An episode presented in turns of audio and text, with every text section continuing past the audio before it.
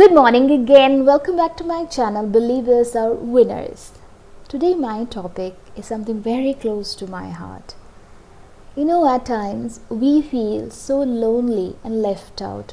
We feel that the circumstances are against me, the people around me are against me. No one understands you, no one believes in you. You feel so demotivated, disappointed, you do not feel like moving ahead at all. Now, what should you do at that point of time? You know, remember one thing if the whole world itself ranges on one side and the God creator alone is on the other side, then it's a lot. No one can harm you in the least. And believe me, the final victory is yours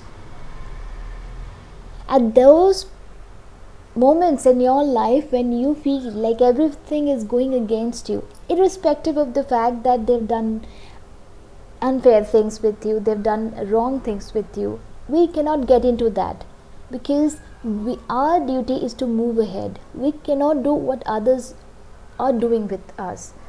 We have to make sure that the assignment which is given to us should be done.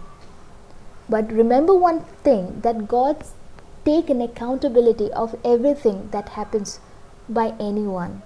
He never forgets, he never forgoes things because he never commits any mistakes. So your duty is moving ahead. At those low period of your life when you are going through with so much of mental agony, stress and all, you have to stay strong in God's faith you have to strongly believe that He is the supreme power, is the supreme authority who has created the whole world. With His spark of energy, the whole world works. If He is with you, there is no way that no one can defeat you. You have to have that trust. Believe me, never give up on His faith. He is the ultimate source of energy and as long as he's there the victory is yours. Remember it. And that's how you can move ahead in your life. Remember those people who have given you all the insult they have blamed you for just no reasons no mistakes of yours. Those people will understand one day what you have done and what you are. That day is coming soon when it will be proved what you are because the ultimate source of energy is with you. Thank you so much. Thanks for listening.